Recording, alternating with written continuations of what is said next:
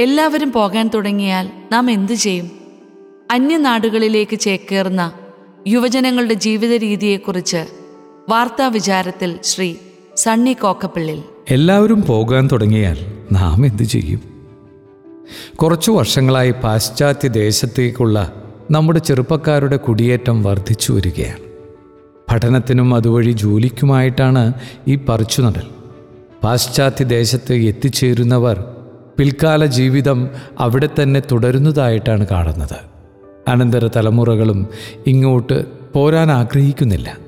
കുറച്ചു വർഷങ്ങൾ കഴിയുമ്പോൾ വംശം കുറ്റിയറ്റു പോകുമോ എന്ന് പലരും ആകുലപ്പെടാൻ തുടങ്ങി. എന്നാൽ അതിജീവനത്തിന് വേണ്ടിയുള്ള കുടിയേറ്റത്തിന്റെ ഭാഗമായി ഇതിനെ കണ്ടാൽ മതി എന്ന് വാദിക്കുന്നവരുമുണ്ട്. എങ്ങനെയായാലും ഇന്ന് നാട്ടിൽ യുവാക്കളുടെ അഭാവം പല പ്രതിസന്ധികളും ഉണ്ടാക്കുന്നു. പ്രത്യേകിച്ച് ക്രൈസ്തവരുടെ ഇടയിൽ പ്രകടമായി തന്നെ ഇതനുഭവപ്പെടാൻ തുടങ്ങി. ക്രൈസ്തവ യുവജന പ്രസ്ഥാനങ്ങളൊക്കെ പ്രവർത്തിക്കാൻ ആളില്ലാതെ വരണ്ട അവസ്ഥയിലാണെന്ന്. ക്യാമ്പസുകളിലുള്ള ഏതാനും ചെറുപ്പക്കാരല്ലാതെ മറ്റുള്ളവരെ ഒന്നിനും കിട്ടാനില്ല. ഇടവകകളിലെ യുവജന പ്രവർത്തനങ്ങളെല്ലാം മന്ദീഭവിച്ചു കഴിഞ്ഞു. എത്രയോ പ്രവർത്തനങ്ങളും സംരംഭങ്ങളും യുവജനങ്ങളുടേതായി ഉണ്ടായിരുന്നു. ഇന്നതെല്ലാം നിലച്ചുമൺ ഭവനങ്ങളിലാണെങ്കിൽ പ്രായമുള്ളവരും വിദ്യാർത്ഥികളും മാത്രമായി. കഴിഞ്ഞ രണ്ട് മൂന്ന് വർഷങ്ങളായി യു കെ കാനഡ ഓസ്ട്രേലിയ തുടങ്ങിയ രാജ്യങ്ങളിലേക്ക് പഠനത്തിനും ജോലിക്കുമായി ക്രമാതീതമായ ഒഴുക്കാണ്. അനേക ലക്ഷം രൂപ ലോണെടുത്ത് പോകുന്നതിനാൽ എന്തു ജോലി ചെയ്തും അവരവിടെ പിടിച്ചു നിൽക്കാൻ ശ്രമിക്കുന്നു. ഏതെങ്കിലും കോഴ്സുകൾക്ക് ശേഷം ജോലി തരപ്പെട്ടാൽ അവിടെ സ്ഥിരമാക്കാനുള്ള ശ്രമമാണ് പിന്നീട് നടക്കുന്നത്. ഇവിടെ അവരുടെ മാതാപിതാക്കളുടെ അന്ത്യത്തോടെ ബന്ധവും ഇല്ലാതാകുന്നു. പരസഹായത്തിന് ആളില്ലാത്തതിനാൽ ബുദ്ധിമുട്ട് അനുഭവിക്കുന്ന മാതാപിതാക്കളുടെ എണ്ണം വർദ്ധിച്ചു വരുന്നു. കടുത്ത ഏകാന്തതയാണ് മാതാപിതാക്കൾ അനുഭവിക്കുന്ന പ്രധാന പ്രശ്നം. വലിയ കോൺക്രീറ്റ് ഭവനങ്ങളിൽ തനിച്ച് ജീവിക്കുന്നതിന്റെ വേദനകൾ പേറുന്ന അനേകായിരങ്ങൾ നമ്മുടെ ഇടയിലുണ്ട്. കേരളത്തിന്റെ ഭാവിയെ സംബന്ധിച്ച പ്രത്യാശ നഷ്ടപ്പെട്ടതാണ് യുവജനങ്ങളുടെ ഇന്നത്തെ ചിന്താഗതിക്ക് കാരണം. ജോലി ഒരു കിട്ടാക്കനിയായി ഇവിടുത്തെ സാമൂഹ്യ വ്യവസ്ഥിതി മാറ്റിയെടുത്തു. ദീർഘവീക്ഷണമില്ലാത്ത രാഷ്ട്രീയ ഉദ്യോഗസ്ഥ ലോബികൾ ഇങ്ങനെയൊരു സ്ഥിതി വരുത്തിവെച്ചു.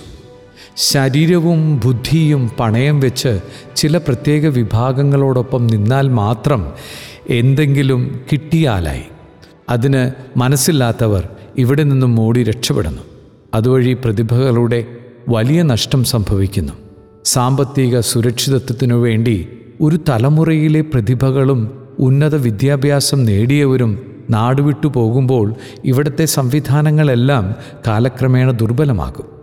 ക്രൈസ്തവ മേഖലയിൽ അതിന്റെ അലയടികൾ മുഴങ്ങിത്തുടങ്ങി.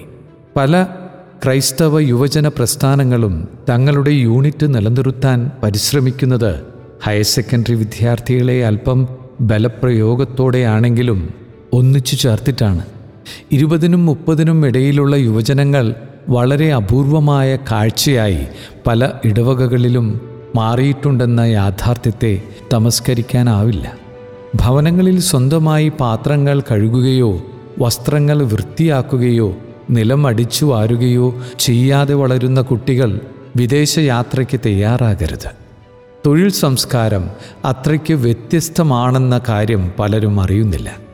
ഈ സംസ്കാരമാണ് മുപ്പത്തിയഞ്ച് ലക്ഷത്തോളം ബംഗാളികളെ കേരളത്തിൽ എത്തിച്ചതെന്ന മറുവശവും ഇതിനുണ്ട്. ദ്രുതഗതിയിൽ നടക്കുന്ന ഈ കുടിയേറ്റ സംസ്കാരം ആത്യന്തികമായി ഗുണപരമാണോ എന്ന ചോദ്യത്തിന് ഉത്തരം കണ്ടെത്താൻ സൂക്ഷ്മ നിരീക്ഷണങ്ങൾ ഇനിയും ആവശ്യമാണ്. അടുക്കളയെ ഉപേക്ഷിക്കുമ്പോൾ. ആയിരത്തി തൊള്ളായിരത്തി എൺപതുകളിലാണ് അമേരിക്കയിൽ ആൾക്കാർ ഭക്ഷണം പുറത്തുനിന്ന് കഴിക്കുന്ന ശൈലി സ്വീകരിച്ചത്. വീട് ഒരു കിടപ്പുമുറി മാത്രമായി മാറ്റിയെടുത്തു. ഏതാണ്ട് നാൽപ്പത് വർഷം കഴിഞ്ഞപ്പോൾ അമേരിക്കയിൽ കുടുംബ വ്യവസ്ഥ തകരാറിലായി എന്ന് കണക്കുകൾ സൂചിപ്പിക്കുന്നു. ഇന്ന് അവിടെ ഇരുപത് ശതമാനം കുടുംബങ്ങളിൽ മാത്രമാണ് മാതാപിതാക്കളും മക്കളുമായി ഒരുമിച്ച് ജീവിക്കുന്നത്. ആയിരത്തി തൊള്ളായിരത്തി എഴുപതുകളിൽ എഴുപത് ശതമാനത്തിലേറെ കുടുംബങ്ങളിലും ഈ സ്ഥിതി നിലനിന്നിരുന്നു. പ്രായമായവർ കൂടുതലും ഇന്ന് വൃദ്ധസദനങ്ങളിലാണ് വസിക്കുന്നത്. ഇപ്പോൾ അമേരിക്കയിൽ ജനിക്കുന്ന കുട്ടികളിൽ നാൽപ്പത് ശതമാനവും അവിവാഹിതരായ സ്ത്രീകൾക്ക് ജനിച്ചവരാണ്. വിവാഹങ്ങളിൽ പകുതിയും വിവാഹമോചനത്തിലേക്കെത്തുന്നു. ഇന്ന് നമ്മുടെ നാട്ടിൽ അടുക്കളയുടെ ഉപയോഗം കുറഞ്ഞു വരുന്നുണ്ടോ എന്ന് സംശയിക്കണം.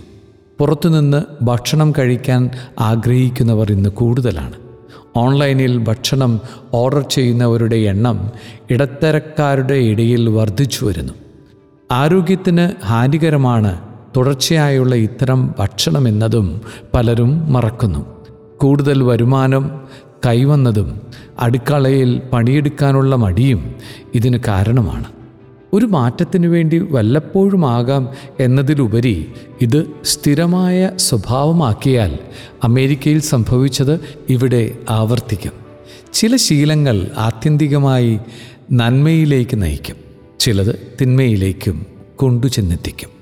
ഓരോ ഫാഷനുകളും ശീലങ്ങളും കടന്നു വരുമ്പോൾ അതിന്റെ വരും വരായികകൾ മുൻകൂട്ടി കണ്ടിട്ട് വേണം അതിനെ സ്വീകരിക്കേണ്ടതെന്ന വിവേകം നമുക്കുണ്ടാകട്ടെ.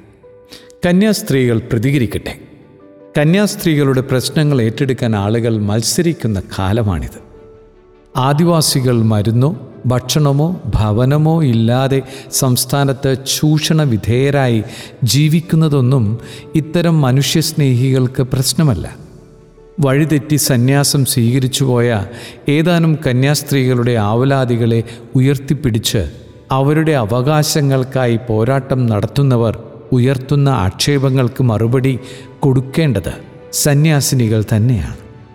തങ്ങൾ തിരഞ്ഞെടുത്ത വഴികളിലെ മഹിമയും നന്മയും കാരുണ്യപ്രവൃത്തികളും അവരിനിയും തുറന്നു പറയാതിരിക്കരുത്. തങ്ങളുടെ വിളി മനസ്സിലാക്കാതെ ഏതാനും സന്യാസിനികൾ ഉയർത്തിയ വിവാദങ്ങൾ ജനമനസ്സിൽ സമർപ്പിതരെ സംബന്ധിച്ചുണ്ടാക്കിയ തെറ്റായ മനോഭാവങ്ങളെ ചെറുത്തു നിൽക്കേണ്ടത് കാലഘട്ടത്തിന്റെ ആവശ്യമാണ്.